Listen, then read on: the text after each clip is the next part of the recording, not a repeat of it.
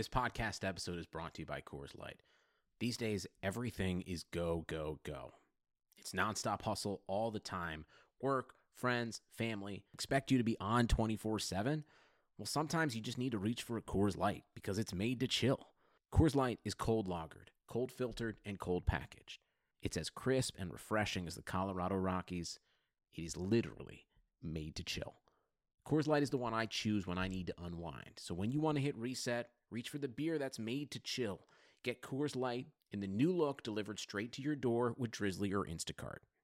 Celebrate responsibly. Coors Brewing Company, Golden, Colorado. Support for this podcast comes from US Bank. US Bank wants to know how you reward yourself because they have cards that make every day more rewarding. Are you a points order, cashback guru, low intro APR lover? With US Bank, it's up to you because they have the cards to fit your lifestyle. So earn more whether you're shopping at a gas station or grocery store, even while planning a staycation.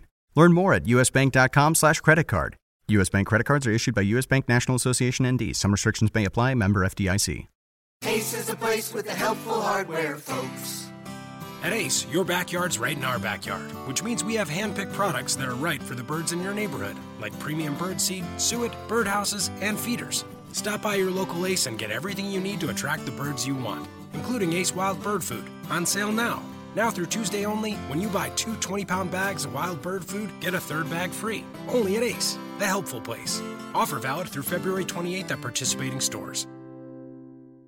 It's okay to have weaknesses. It's not like you need to check off these boxes. It doesn't work like that, right? As you said, if you have a monster QB and a monster first round running back and a good receiver in round three and a decent tight end in round five, and those guys produce every week, and you get one or two guys to pop, you probably win the league.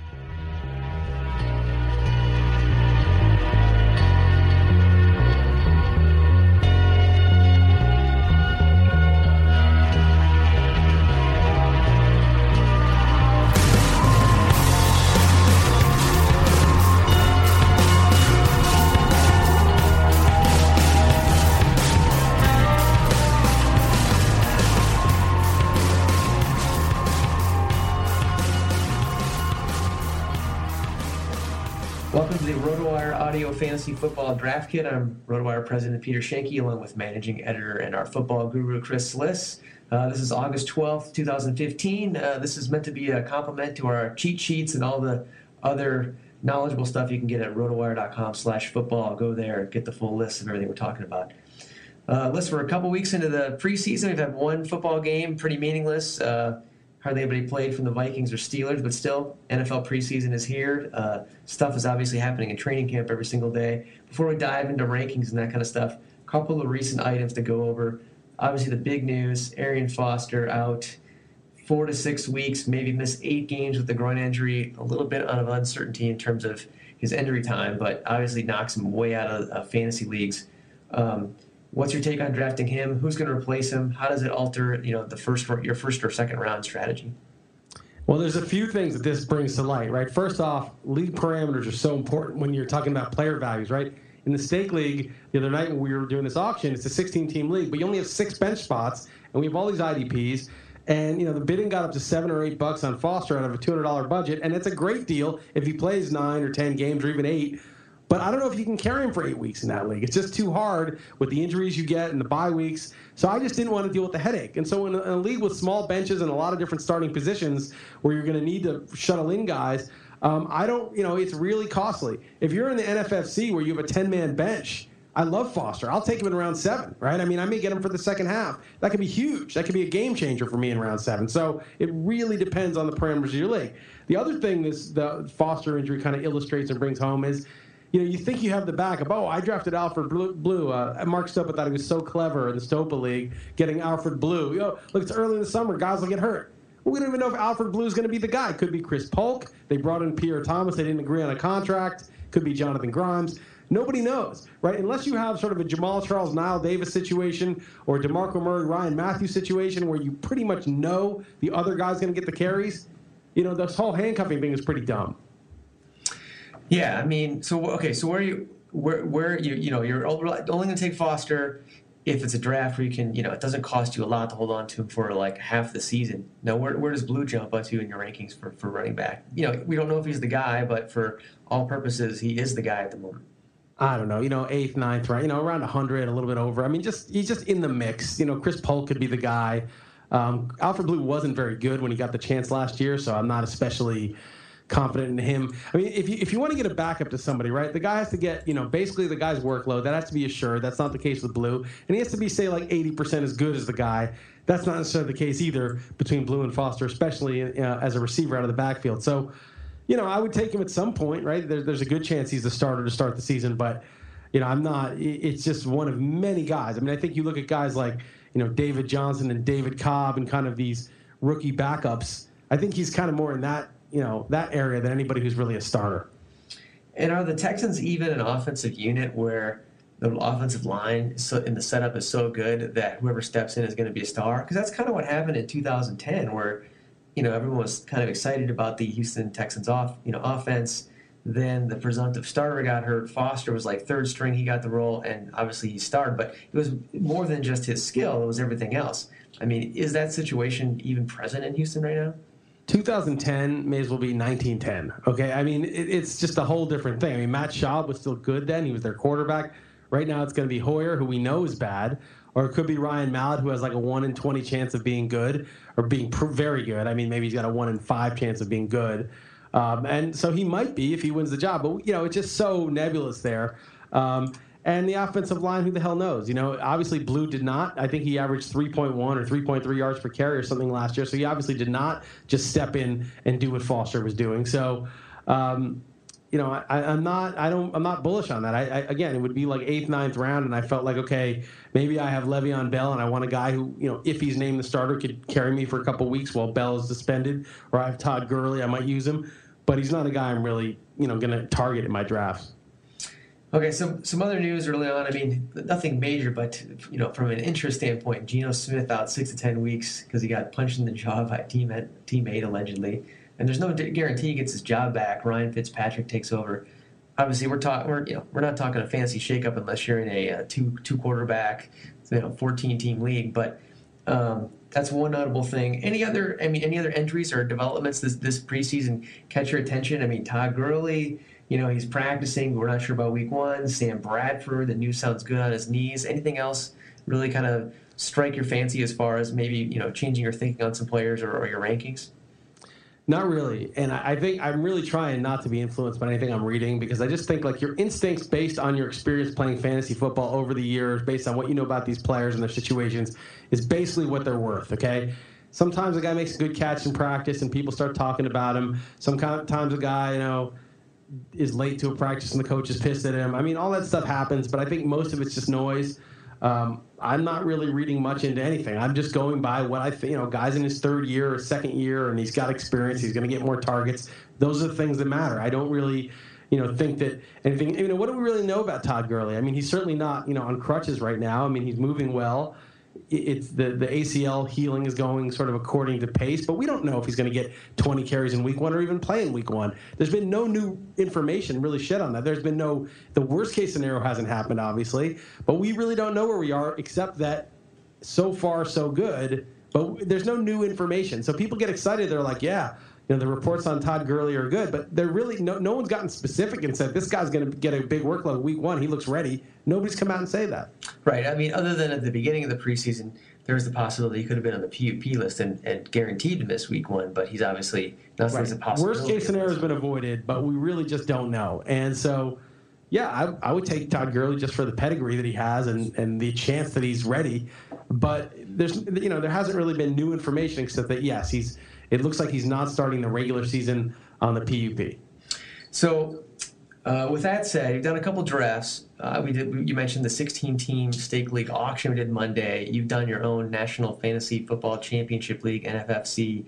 Our friends there. Um, I've done two of those. Two of the, two of them. So you've got a lot of drafts, uh, you know, done so far. You know what? Any what's what's generally been some trends you've seen? Here, you know, what's your strategy? Here's, any, here's you know, the deal. Here, here's the deal. Okay, you want to have an easy draft? Take receivers early. Take running backs in rounds, you know, three through six ish. A couple receivers maybe in there.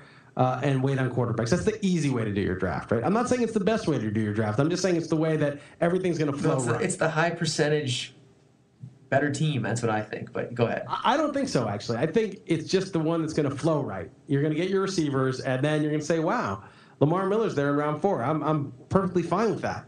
You know, you're going to say, oh, TJ Yeldon's there in round five, or Todd Gurley. I'll, I'll, gamble on that. That's a great gamble in round five. You know, in round seven or eight, you'll say, oh, Tony Romo's there in round eight. I'll take that. Good. You know, you'll get your tight end that you like, Vernon Davis for me in round 11. You'll get everything you want, okay, if you do it that way. I'm not saying that's going to be a better team. It just on paper, it's going to flow easily. What I found that when I took Le'Veon Bell with the first pick in one draft and the second in the other, um, that you know, and I took Andrew Luck in the second round in one of them, that those receivers at the end of round three uh, are not guys I really want. You know, around midway through round three, the Jordan Matthews, Brandin Cooks, those things dry up. The Andre Hopkins, they dry up, and you're looking at Golden Tate. Uh, you're looking at um, you know Sammy Watkins, who's in a bad situation and still a little dinged up you know, it, it's not pretty what you're looking at at the end of round three. So uh, I think that the running backs are more plentiful in that area. So the receivers, they're really good at the top, the first two rounds, but they get scarce quickly. Um, and then you know, tight ends, there's a couple good ones, and then just forget about it once you miss out on those. And quarterbacks, I think it's worth taking Luck with late second, early third round pick in some formats. But again, I, everyone knows this. This is like just obvious. But if you don't get Rodgers or Luck, you know, obviously don't get a quarterback until you know as late as possible. Yeah, I mean, I've noticed in the drafts we've done uh, already as well. The wide receiver, you know, thins out a lot uh, quicker than you think. I mean, Jordan Matthews is always like the last good receiver, and everyone it seems like somebody's always high on him, and, get, and he gets overbid like he did in the stake league, and then after that, you just start getting into a lot of territory we're just not sure. Whereas with the running backs, you know, I like going that strategy because there's like you you mentioned a bunch of them, but five or six guys where if you just get one or two to pop, you know, you've got a good team. So that that's the strategy I'm taking this year in most of my drafts and auctions. But you know, we'll see how it goes. You know, um, I was I was debating this with, with Jeff on the on the air and also Scott Pianowski on the pod on the East Coast Offense podcast. And if you take a QB, if you take Luck at the end of two or early three, it it really makes your draft ugly because you know everyone else is getting Romo so late or Eli in round ten, and, and they've gotten running backs and receivers in those early rounds where you've had to use one on a quarterback and you don't feel good about your draft because that running back you get in round eight or ten is not going to be as solid as Eli or, or Tony Romo or whoever quarterback they're going to get. But a funny thing, you know, once the season actually starts and you start playing games, and Luck if he does what he did last year, that all is kind of forgotten, you know. And when that running back and they get in round two busts, as so many do every year, and that QB you got in round two is a monster, as every top QB not every, but most of them live up to their billing these days. I mean, when you draft Rodgers, you get Rodgers. I mean, you know, Brees almost every year. Last year was a down year, was still pretty good. You get value, you get production. Um, I think sometimes when the season starts, uh, you know the draft that looks good or feels good on paper that flowed well, all that's kind of out the window. Yeah, I think that's kind of the fall- fallacy of the analysis post draft where like it, when you look at like like we did for this draft on Monday, the teams that look the best are the teams that are the most complete, right? Well, they don't have any holes. They don't, you know, right. this team doesn't have like a you know backup running back and a backup tight end.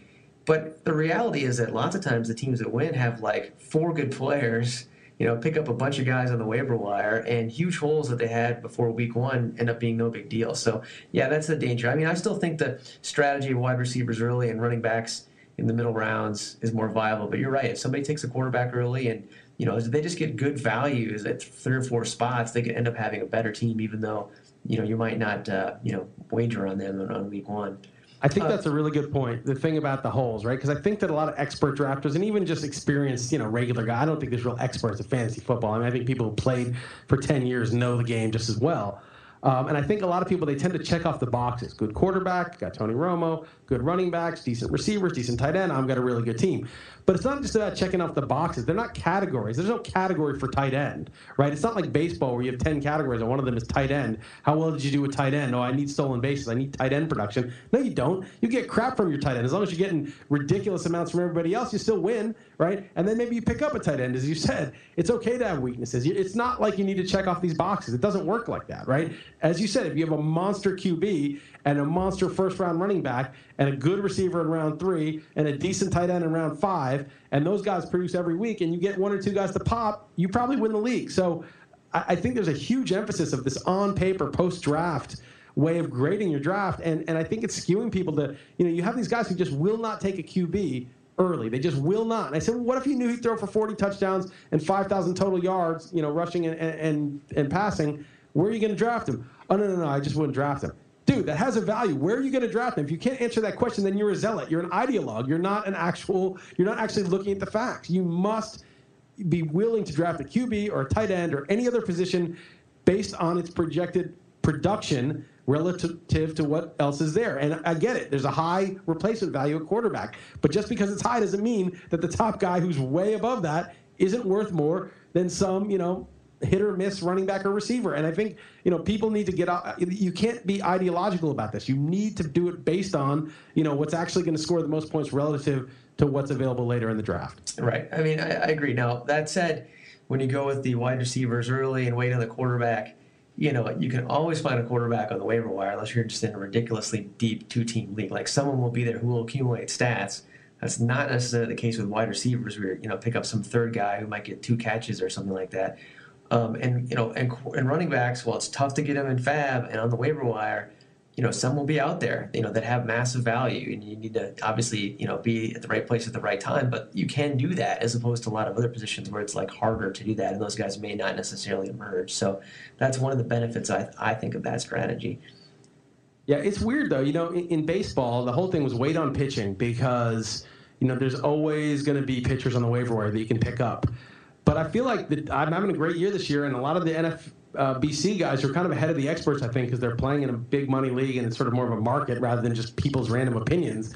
Um, and they started pounding the pitching, and I'm telling you that that works. And it's kind of I think QBs and wide receivers are like pitchers. They're like you know, it, it, it's become a more QB passing friendly league in the NFL. It's become a more pitching friendly league in baseball. So you think, oh, there's more supply. So, you know, I don't need to draft one of those guys early. But I actually just don't think that's true. I think what happens is those guys become more reliable. As the league gets more friendly to QBs and receivers, then they start to live up to their ADPs better, right? And then running backs, you know, stop living up to their ADPs as well. And so then what you end up having is, you know, your early picks, it's safer to go receivers and QBs, and it's riskier to go running backs. Now, you, is there a ton of upside if you happen to get that DeMarco Murray last year? Of course, right? I mean, that's you know the way to get the most possible points. And if you're in a big national contest where most points wins the whole thing, I think you do want to hit the running backs. But uh, but I think in terms of reliability, especially in this day and age, the receivers and QBs, and I think your study, you did a study that bore this out. The QBs and receivers hold their preseason ADPs better than the running backs. Right. And that's because, you know, the quarterbacks don't get hurt at the same rate as they did 10, 15 years ago with the rule changes. You know, the wide receivers rarely get hurt. only three wide receivers in the last uh, 15 years who've been drafted in the top 15 overall ADP have missed that at the end of the year. Now, that's a pretty low barrier. But if you look at other positions like running back, you know, they miss it even worse. So it's pretty safe. Now, you don't get the massive upside of a star running back, you know, who's doing everything, getting you know the ball in the air, on the ground, at the goal line. Um, but you know, it's a safe pick, and then you can you know you can try to pick up some upside guys later. Okay, Chris, let's turn to the position rankings. But before we do that, let's give a shout out to our sponsor, MaximumFantasySports.com. Do you enjoy playing fantasy football for cash, but are tired of the same boring game offerings or websites keeping too much of the fantasy prize pool? If so, check out MaximumFantasySports.com. They have a variety of public fantasy football leagues with features no other website offers and pay out 90% of the prize pool. MFS hosts daily, weekly, monthly, and redraft leagues. That's MaximumFantasySports.com. Let's move ahead to the rankings here. Um, just just to go, you know, we talked about quarterbacks. You know, you, you mentioned this earlier with Luck and Aaron Rodgers, but after those two, how do you see the rest of the top, you know, the top 12 breaking down? I mean, you know, I, I think Russell Wilson may outpoint Drew Brees um, this year. I mean, depending, you know, we'll, we'll, see what actually happens in terms of how many times the, the Saints throw. But if Graham becomes a factor, uh, Russell Wilson may outpoint Drew Brees, but you may still rather have Drew Brees because the running quarterbacks sometimes their big games come in these big bursts, and they have quiet games for a couple games.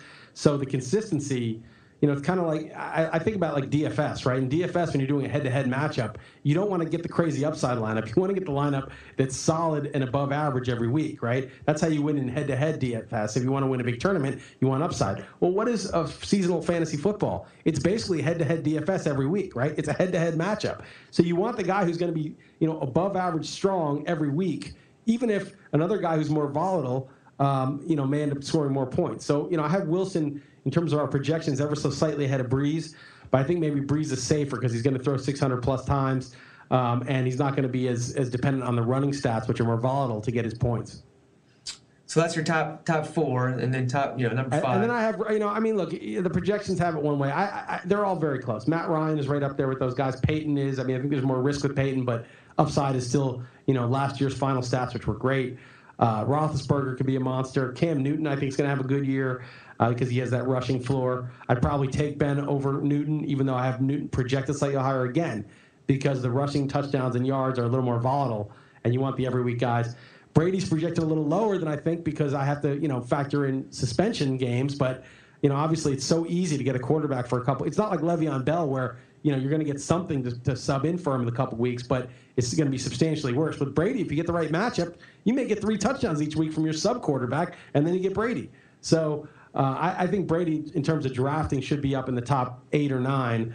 Uh, and then Eli's right there too. I mean, Victor Cruz looks healthy. Odell Beckham is such a monster. Uh, you know, Jason Pierre-Paul has blew off his fingers. Who knows how good the defense is going to be now? So Eli's right there too. So I, I, think you know once you get past Luck and Rodgers, uh, I, I, really am not going to pay a premium. I'm not going to go fifth round or, or, sixth round probably on, on Brees or Manning. I'm probably just going to wait till the eighth or ninth and take whichever guy falls. And uh, you know, you've been saying in this podcast that your sort of wait on a quarterback guy has been uh, Colin Kaepernick, given that they have no defense anymore. They've all retired, and you know, there's some upside with him throwing and running as a result. Are you still sticking with that? And how, I don't think you took him in the stake league, did you? No, well, he went for some ridiculous. He went for like 21 bucks, and I got Brady for 14 or something. So, of course, I'm not going to do that. Uh, I do like Kaepernick, though. I did get him in one of the NFFC leagues, and uh, and I do think he's, you know he's always thrown like 440 times a year, which is you know the 32nd overall in the league. I mean, if you don't attempt passes, there's just no way to put up numbers. He's got Torrey Smith there. I think Vernon Davis will be good again. The defense sucks. They're going to throw more. Uh, and he's going to obviously run for a lot. He only had one touchdown last year, but that's a fluke with the amount of rushing yards he gets. So expect three or four. So, you know, I think he's going to have a big year. I, I don't trust him. Like, I don't think that it's guaranteed that he has a big year. He's the kind of guy who could lose his job. You know, I mean, he's he's that volatile that like maybe he just sucks. You know, and he's and he's not really good. Um, but I, but there's really big time upside with him.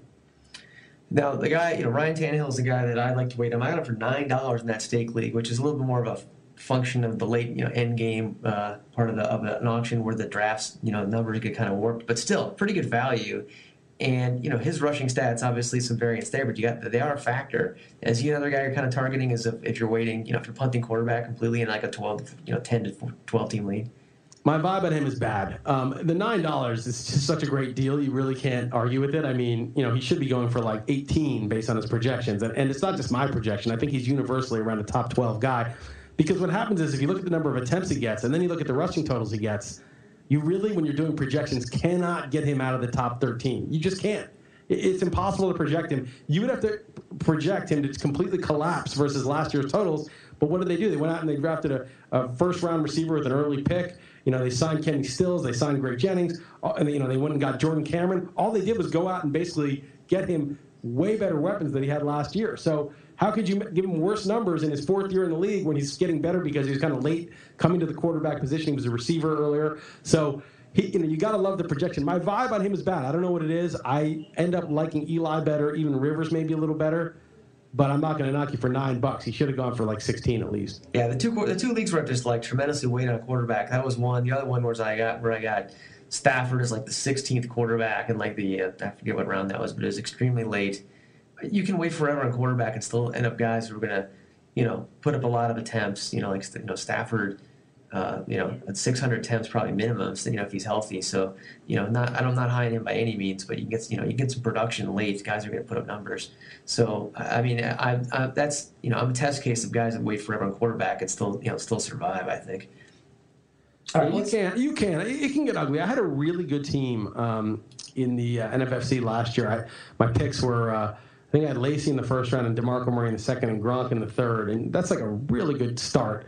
Uh, but I had Foles as my QB, and he's okay for a few weeks. Then he got hurt, and I was mixing and matching, and I wasn't doing a good job. Let me tell you, man, if, if the QB mixing and matching and streaming doesn't go well, it sucks. I mean, that was also a six point per passing TD league, but, you know, it's. I'm not saying it's it's not doable. It totally is, but I, I wouldn't take it for granted. You know, if you take Kaepernick as your guy and he ends up kind of sucking, you know, it's not it's not going to be pleasant when the other guy you're going against has you know Rodgers or Luck or Brees every week. Yeah, and you know, Luck hasn't missed a game in his in his career. And I remember that 16 team stake league. I almost you know went the extra dollar to get him with the mindset of like it really wouldn't be a bad thing in a 16 team league if you had a, a quarterback that you knew was going to play 16 games. And obviously, anyone can miss time. You know, Brady, uh, Rodgers, they've missed time before, but you know, Luck certainly seems as good about as anyone. Uh, you know, to play 16 games.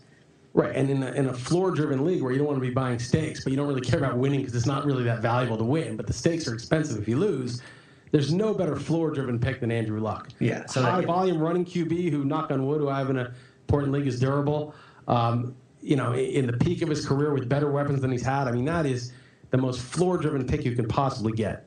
Yeah, and, uh, and yeah, and just for the listener's sake, this the stake league bet is the bottom half has to buy the top half league of the league's stake. So total points are, are a big factor as opposed to just head to head and winning the overall Super Bowl. Um, all right, switching to running back.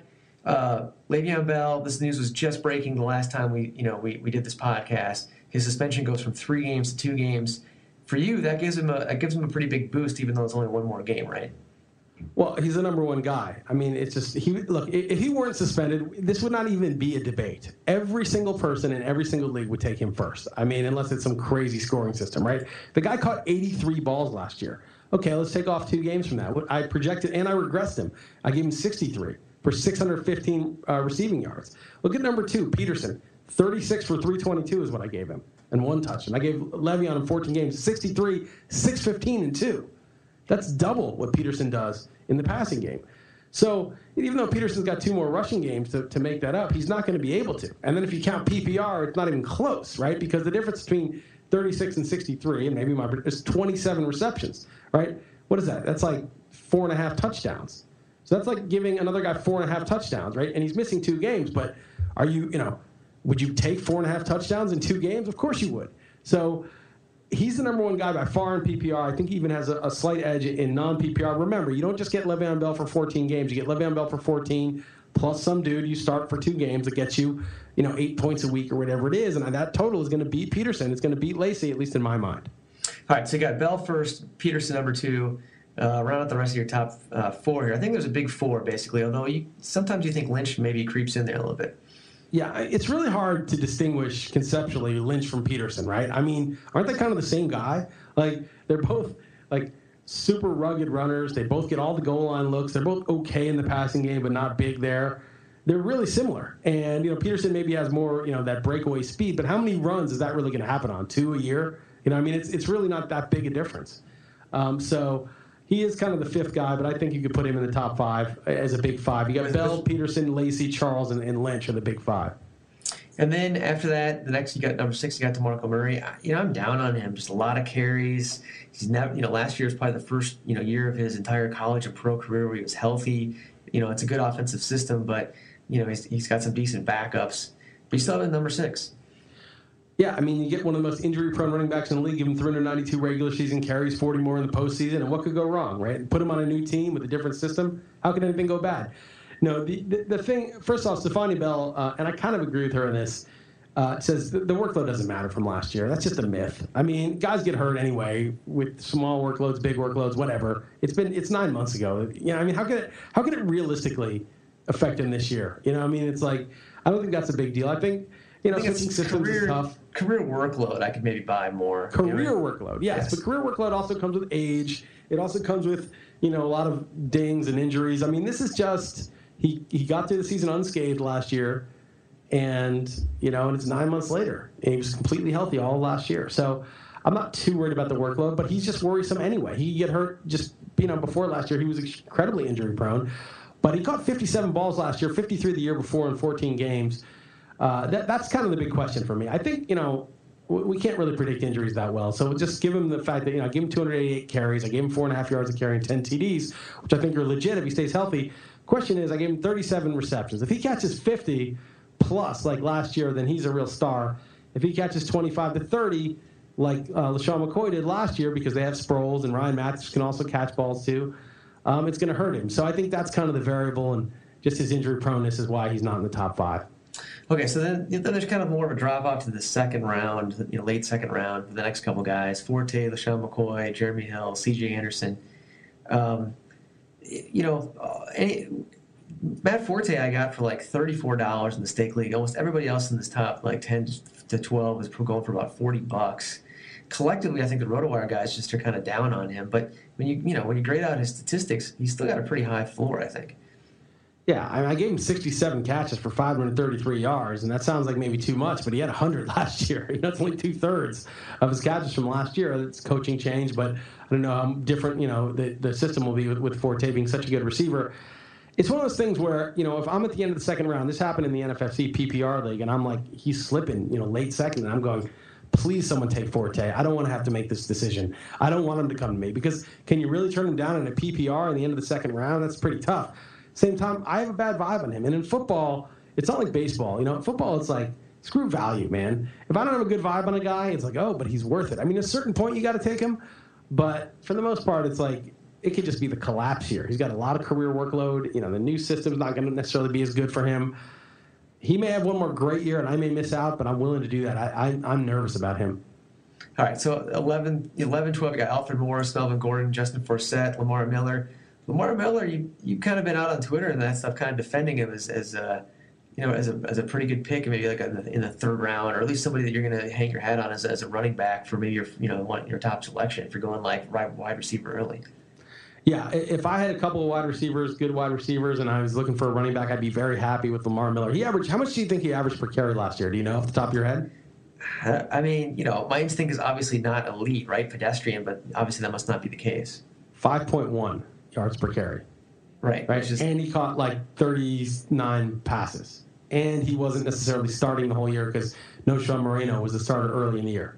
I mean, this guy was really good.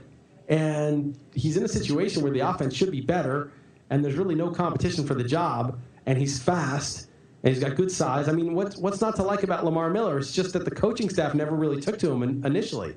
I think that's really the only knock on him that he never really got the full chance to play. You know, he was kind of a touted rookie, and he never really immediately panned out. But man, I, I think that you know, you look at him in the the, the third, late third, early fourth round. I'm, I'm really happy to get him.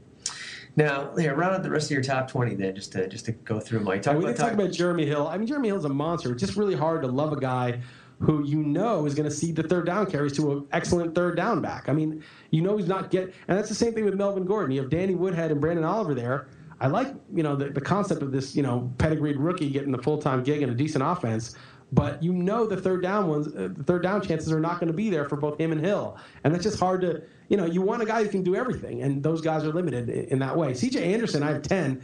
A lot of people love him. People have him at six or five, and people really like him in that situation. But I don't know, man. A, a guy draft, you know, was he undrafted? He was either seventh round or undrafted, and you know, he's just got. He's, he's just. I know it's a new coaching staff, but he's got two viable backups in last year. All three of them, you know, well at times were productive. Certainly, certainly Hilliard was I mean, was productive. Uh, Hillman was productive when when he was in there. So just that just makes me nervous. If I'm taking a guy that early, I, I just want no competition behind him. Right, right. If, if C.J. Anderson fumbles or has a bad game, and there's no reason to think he will, but if he does, right, and the line's probably not as good. I think Clady's hurt again. Um, you know, then what happens, right? There's going to be talk. There's going to be an issue. Whereas if Adrian Peterson fumbles or has a bad game, there's just zero possibility that he loses the job. Same with Marshawn Lynch, right? Same with Le'Veon Bell. So when you same drafted, with same with Alfred Morris. Same with Alfred Morris, who's going to be drafted, you know, behind C.J. Anderson. So yeah, I, I just C.J. Anderson's upside is off the charts, but it's just like I don't want to be nervous about my guy keeping the job. You know, maybe in middle round two, okay, maybe I'll make the plunge and do it. But that's why I don't have him higher than that. You know, Forsett people love. Uh, John Hansen loves Forsett. We got into a debate about it. I said, "Sell me on Forsett. Why do you like him so much?" And he just thinks because Trestman is over there, who was the architect of Matt Forte's hundred catch year, and that the Ravens are limited in their passing uh, options. That Forsett's going to catch you know seventy balls. And if he if he does that, he's going to be a monster. I just you know again, it's a 29 year old journeyman guy who, if he has a bad game or two, are they going to stick with him? Right? Is he really, uh, you know, are they committed to him? And I'm not so sure. I've got Todd Gurley at 15. You know, it's obviously just health with him. But the you know word is I'm not a college football guy, but the word that I've heard is that he's the best running back prospect since Adrian Peterson. Good enough for me. Mark Ingram 16. Uh, I don't love him. I think he's injury prone, but it's good offense. They, they've sort of designed the team to be more run first. He could get 12 touchdowns, no problem. Frank Gore's super old, but hasn't fallen off a cliff yet. He's in a great situation. They may throw the ball to him more, something they used to do earlier in his career. Carlos Hyde, have a, ba- have a Montee Ball vibe about him, but it is his job. He uh, did get a lot of yards after contact last year. Certainly didn't look bad last year. Andre Ellington, who I'm very nervous about. I think Arizona's bringing in Chris Johnson. I don't think they trust Ellington to carry the load. And then 20 is Joseph Randle, who, you know, he's ostensibly the starter, but I have a weird vibe also that the leading rusher in Dallas is not on the roster yet. All right, so that's your top 20. I mean, who are some guys, you know, you know, in the mid rounds you're eyeing, you know, uh, when you're when you're waiting on running back or just good values in the mid rounds and running back? Yeah, I like Ryan Mathews. I, I, think you know Murray's a bit of a risk, and even if Murray stays healthy, Mathews may get 150 to 200 carries just because they run so much, and he's good. Um, so that's a guy that I that I've been getting, and I would not mind getting. In a non PPR, I think Chris Ivory's underrated, and he's just a solid early down running back. He doesn't catch passes, but he's pretty good.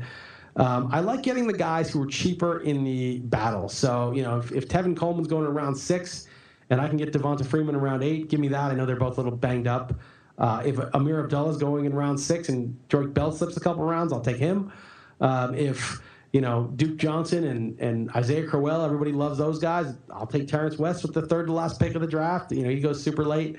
Give me the guys that nobody likes. I like Cameron Artis Payne because Jonathan Stewart, although he was really good when they gave him a shot, he's old, he's injury prone. I think there's a real shot for someone else in Carolina to, to take over there. Uh, I like Chris Polk among the uh, Foster backups. I think you know. I think Blue kind of showed that he's mediocre. Polk might be good, so I like him too. All right, let's switch to wide receiver. Um, you know, not much shakeup early in camp, but uh, Dez Bryant's your number one, Odell Beckham number two, at least according to this. Or is that what you're going with? I mean, you were going to take Beckham number one overall, at least with your first pick. I think that was number two overall in the NFFC league. You didn't get the chance to do that, but um, is he still? Would he still be your top guy? Yeah, I only was going to do that because I thought Le'Veon Bell was going to be gone. Um, yeah, that's PPR. So I probably take Odell Beckham over Dez in PPR. In non PPR, I think Dez is the best shot. He's got 41 touchdowns over the last three years. He's just, beside him and Gronk, those two are the, the, the league's elite red zone targets and elite touchdown scorers among pass catchers. And in non PPR, that really matters a lot. In PPR, you know, volume starts to matter more. And they just don't crazily target Dez Bryant for whatever reason. So he and Beckham are sort of one and one A. Uh, Antonio Brown's right there too. I, I, don't have a great Antonio Brown vibe, but I mean you can't argue with the, the body of work. Demaryius Thomas, Julio Jones. Those are my big five. I think any of those five could be argued to be the number one guy. And then your, then your second set, Calvin Johnson, Jordy Nelson, AJ Green that's kind of like the next tier. I, I, mean, again, my dream is to get a, a, league where I actually have a draft spot at the end of the first round where I can go Calvin Johnson, AJ Green, because I feel like they're on sale this year. I haven't been able to make, make that happen so far, unfortunately. But um, any, any, reservations about any of those three guys? You know, Calvin's getting older. He's had some injuries, and I'm not sure that old receivers age that well. If you look at the guys who've done well, you know, Terrell Owens and Anquan Boldin, the only big ones, right? All the other older receivers that produced, like Reggie Wayne, Derrick Mason, and Keenan McCardell and Jimmy Smith, and there's a lot of them. Steve Smith, they're all small. I don't know if these big bodies age as well. So he may have one. I, th- I still think he has a year or two left of being really good, yeah. but he's in a decline phase. So that, you know, there's a little reason for his discount. Jordy Nelson, it's just kind of like, you know, is he really that great of a receiver? Is it just Rodgers? Does that even matter since Rodgers is still his QB? I, I guess he belongs. He's just been, you know, whenever on a per target basis, he's the best receiver in the NFL the last five years. Maybe DeSean Jackson's right there, but he doesn't catch the touchdowns. AJ Green, you know, he'd be in the top five as of last year. Nothing happened except that he got hurt. Um, so yeah, I, I, think all three of those guys, you know, for this year still have as much upside as any of the top five. And then your next uh, next next one, next five guys kind of dropping like the late second, early third round. You know, Alshon Jeffery, Mike Evans, Randall Cobb. These guys are second round. I don't think they're going to the third. Oh, that's uh, true. I guess second. Evans sometimes. I mean, I, I don't think he gets out of the second. And I, you know, I have Jeffery one slot ahead of him because he's been so good for a couple years, and Brandon Marshall's gone. But man, Evans, I think you know, in terms of upside, he could score 16 touchdowns this year, right? I mean, he, he's just getting started, and the QB and offensive coordinator situation is gonna, if, if anything, got better for him. So I, I really like Mike Evans this year. And see, uh, then you got DeAndre Hopkins, Emmanuel Sanders, T.Y. Hilton, Jordan Matthews you know, Matthews, every draft I'm in, somebody's always taking a shot at him. Has that been the same case with you? I mean, it seems like he's we have him ranked 15th, but somebody always like you know, you know takes a takes him a lot earlier than I thought. Yeah, I probably would too. Like, you know, I have, I, you know, when you're doing projections, right, you got to do like upside and downside, right? It's not like, oh, win the league or bust, get the most points or bust. It's, well, Jordan Matthews has really just had one year, and he had a good rookie year, but wasn't spectacular. And T.Y. Hilton's been good for a couple years, and Emmanuel Sanders is a monster in that Peyton Manning offense. Um, and we don't even know that Jordan Matthews is going to be a monster this year, so you can't project him for more than this. But you know, at the draft table, that's the guy you want to draft, right? That's the guy who can win the league. He could be a top five receiver. So you can't really see T.Y. Hilton being a top five receiver. So uh, I understand it, and I'd probably do the same thing. All right, so round out the rest of your top 20 after Matthews then. Yeah, I got Watkins, who's great talent, terrible situation. Golden Tate, um, was good dating back to his days in Seattle. Uh, you know, obviously got a little boost from Calvin Johnson being banged up, but Calvin Johnson played 12 full healthy games, and Golden Tate still had 99 catches. So I'm still reasonably high on him. Kelvin Benjamin showed up out of shape, but still really the only game in town there, and huge target in the red zone. Brandin Cooks like him a lot better in PPR, but you know, just being the number one guy in New Orleans is, is a good thing. And then 20s Keenan Allen, who everyone's expecting a bounce back from, and maybe he'll do that. I, am a little less excited about him, but it just shows I have him 20 just because the next 10 or so are very sketchy. The, the receivers right after Benjamin and Cooks kind of drop off the map. And number 21 is Michael Floyd. I probably could have mentioned him in our kind of news segment. Three, couple of uh, dislocated fingers, questionable for week one or two or that kind of thing. I think he's kind of a value if he slips a little bit. I mean, he could be really good if the quarterbacking is good again this year, and the injury you know, it is your hand. I guess you got to catch the ball as a receiver, but it's so early in camp that you know by the time week one rolls around, it might not even matter. Yeah, I mean he's not really projected to miss much time, but everybody's kind of panicking. It's one of those things that they're that's that is a recipe for value. The, the thing that worries me about Floyd more than the injury is just you know, they just don't like him, and I don't understand why. I mean, the dude is just extremely big and fast. He's like Julio Jones athleticism. He's like one of the top three or four most athletic receivers in the league. He had a great second year. I know the quarterback carousel was an issue, but he was already getting kind of not targeted, you know, midway through the season last year, and I, I don't, I don't get it. Um, so I'm hoping that you know that, that, they they target him. I haven't really gotten him for some reason, but uh, but I do think he could end up being a value. All right, so that's your top 21. Who are the wide receivers that you're kind of looking for in those middle rounds, especially if you start out, you know, with one or two running backs, and you're really trying to, you know, you know, get a couple get a couple of uh, wide receivers out of the mix in the middle rounds. Yeah, Allen Robinson in Jacksonville's in year two. He's got the size speed combo that's good. He seems to be Blake Bortles' favorite target. Um, you know, obviously Bortles has to get better, otherwise he'll be out of the league soon. Uh, so I, you know, I like him. I like Breshad Perriman. I really don't think Steve Smith. I think Steve Smith is done, and it's a joke that people are drafting him as high as they are. I mean, he's just he was terrible the last ten games of last year. He's 36 years old, so I, I think he's finished. So I like Perriman as the best chance to fill in there. Um, I like Donte Moncrief. I don't believe in Andre Johnson. It may take a few weeks for the Colts to realize it, but He's in year two. I think he could break out. Um, DeVante Parker's another. He's a rookie, but he's a he's a real pedigreed size speed specimen, and uh, and you know should be back by the start of the season or at least shortly thereafter. I think he might not pull an Odell Beckham, but he'll pull poor man's Odell Beckham, start a couple weeks in, but be their main guy. A um, couple other guys. One guy like super late. I was getting my last pick is Terrell Pryor. You know that he's 6'4", 233, and runs like a 4.35. I mean, how hard is route running? You know, I mean, if he can pick up route running, the guy's just a monster, and he obviously knows something about route running because he's a, he's a quarterback. And what if you know McCown gets hurt and Manziel's just not even ready, and they start to use Pryor occasionally at quarterback for some plays? That would just be sick. Well, it'd be better if he was in a good offensive system where he could just you know you know step in and then, and then suddenly his athleticism would make him valuable. I mean, that's my case with the Colts. Like Phil Dorsett, he's their first round pick. He's drawn raves in camp you know, right now he's like fourth, fifth, sixth on the depth chart. But just get you know, especially late round your bench, just get anyone in that passing game. You mentioned Moncrief, he could be number three, but even if he starts at like number four or something like that, you know, one or two injuries, especially with you know Johnson or somebody who's old, and suddenly you know those guys could be real difference makers. Yeah, I mean, you know, in the Colts, there's a lot of hurdles to cross. There's a lot of guys there, right? And then in Cleveland, there's really nobody. To, there's no real. I mean, Dwayne Bowe is their best receiver. Um, but obviously the passing game is worse. But you saw what Josh Gordon did when Brian Hoyer and Jason Campbell and Brandon Weeden were his quarterback. So I think if you're one of those just absolutely physically dominant receivers, you don't really even need a good quarterback. They just chuck it up. Nobody can guard you. All right, so those are some sleepers, you know, for for uh, for wide receiver. Let's let's switch to tight ends. Obviously, Gronk's in the class all by himself. When are you know if you're not taking Gronk and he's going to go in the first round in probably every draft, um, you know, when are you typically taking your taking a tight end? Yeah, you know, I took Kelce at the three-four turn and won NFFC, but I, I might not do that again. Um, I like Kelce, but the hype's a little out of control. I don't really trust that whole system or Andy Reid to get him the ball. I think round five you could take Kelce. Uh, you know, maybe late fourth, sometime in five. Greg Olsen goes around then. I think it's okay. Zach Ertz maybe around six or seven. He's kind of a, a wild card. Martellus Bennett, same thing. But you know, usually if I don't get Gronk, I don't like Graham really in the situation where what he's costing. If I don't get Gronk, say early round two, which is where I consider him, uh, I'm just going to punt and take Vernon Davis. I got Vernon Davis around 11. I think Vernon Davis is like, you know, easily he's a top 10 tight end and, and could easily be top five. And um, where he's going, I just think that's the value and that's the guy I'm going to have in a lot of leagues. Yeah, so you got Gronk and Graham number one, number two, and you kind of whip through your top six there. And then you've got Jordan Cameron, Jason Witten, Delanie Walker, Vernon Davis. Let's just say you're, you know, in a deep league like the two tight end league that we're in, you know, the Stopa Law Firm league.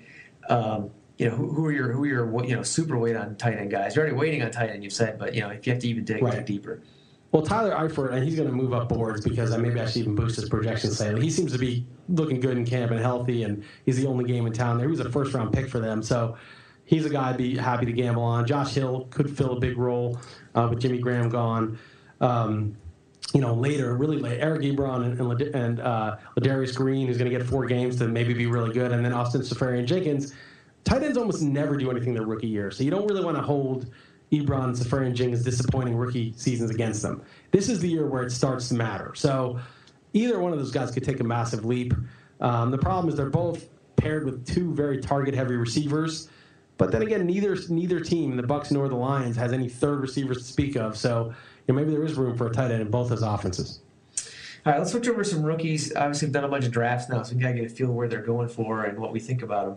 We mentioned about a bunch of them, but let's just go through a couple more. Amari Cooper, where's he going in drafts? What's your outlook for him this year? He's going early, like you know, twentieth receiver ish level. Um, I, I, wrote about four guys I'm not going to own this year. I probably won't own. I, I, would never say never.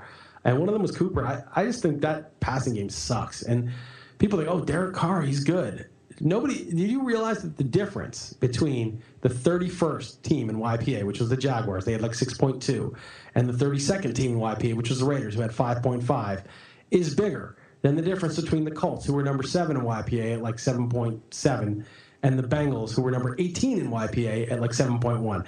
There was a bigger difference between the Jaguars, who sucked, and the Raiders than the Colts and the Bengals last year. And the Bengals were Andy Dalton with none of his receivers healthy, okay? That's how bad the Raiders were. The, the, they were so much worse than the 31st best passing team last year. And people are like, oh, but Derek Carr, he threw 21 touchdowns or whatever. Who cares? To me, the Raiders, the organization is, is rotten. Uh, there's no evidence that Derek Carr, in my mind, is good. And he may get a lot of targets, but I think he's going to end up getting six, 6.4 yards per target. So, you know, he's going to end up with, you know, 900 yards on a ton of targets and five or six touchdowns. That's worth something, but it's not worth where he's going. All right, how about Nelson Agholor? You know, I just don't know with him. You know, I mean, with the Eagles, who the hell knows? You know, sometimes it'll be Brent Celek will get a touchdown, or it'll be, you know, we think Jordan Matthews is the number one, that Aguilar is the number two, but is is he going to be? Do we know who's going to get the passes? I guess it's cool that it's wide open, but my feeling is, yeah, sure, I like him as sort of a flyer. I think he's going too high for sort of just the the not knowing what his role is. DeVante Parker, obviously, he's got a foot issue. If it becomes clear that he's going to, you know, play, we'll probably get some insight to that over the next couple of weeks. You know, does he does he does he jump up on your sheets? I mean, I have him basically playing, you know, like week two or three at least. You know, maybe he doesn't play week one or he gets limited, and I like him. I mean, there's nobody there who's that good. Kenny Stills, great per target numbers, but he's to me he's a one dimensional deep guy. You got Greg Jennings is old. Uh, Jarvis Landry's just sort of a move the chains Julian Edelman type. I mean, he's not going to make any big plays. He'll get targets. But there's one guy who they drafted and put their, you know, you don't draft a guy in the first half of the first round unless you're going to use him right away. This is their number one guy. This is the number one receiver that they drafted. And if he's healthy, I think he's going to get a chance to be like, you know, a, a thousand yard, seven or eight touchdown guy right away. All right, TJ Yeldon. I mean, do you put any faith in the Jaguars passing? I'm sorry, rushing attack. Yeah, I don't know. You know, I'm not a big college guy. I don't know how good these guys are. He's going, you know, round fifth round and seems to be the starter. It's fine. You know, Denard Robinson was good last year. I, I wonder how much that's going to be a split or if Yeldon misses a block. I have no idea. I got him in one league at, at the five six turn, and that's probably where I take him. Devin Funchess, who I like as a sleeper because I mean, there's just you know not a number two target there, and he was really good in college. I mean, really at times very good in college, despite you know no quarterbacking in Michigan. But boy, there was a lot of love for him in the stake league. I was like everyone's late round sleeper. Maybe that's an exception. What do you think of that? What do you think of him? I mean, the situation's good, right? Because I think Cam is actually a decent QB, and you know Benjamin showed up out of shape. That's it, right? I mean, that, those are the only two guys. It's not going to be Jerricho Cotchery. Philly Brown. Maybe he you know plays a slot or something. But yeah, th- there's a chance there. I, I, just don't know how good Funchess is. I mean, I, have heard what you just said that he played well despite bad quarterbacking. But is he fast enough to get stuff done? Is he you know, is he kind of a tweener between a tight end and a wide receiver? That's what Kelvin Benjamin kind of seems like, and I guess he was fine. And if they do target Benjamin 140 times like they did last year, is there really room in that passing game after Olsen and Benjamin for a third guy? And then one last rookie running back we didn't really talk about, Ameer Abdullah. Uh, where's he going in drafts? Where are you going to take him?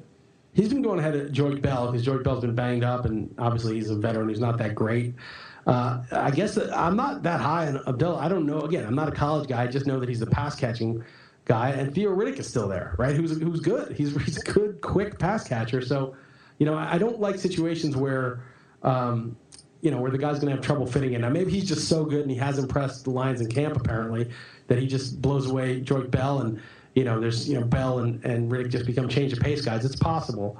Um, but, you know, I'm not paying that sixth round hype for him. I mean, if he goes to the seventh or eighth, sure, I'll take him. All right, so that's it for the rookies. That's it for the podcast. We'll do this again next week. A, a, a whole slate of preseason games. So I would imagine that these rankings will probably shift a bit. Shift a bit. Thanks.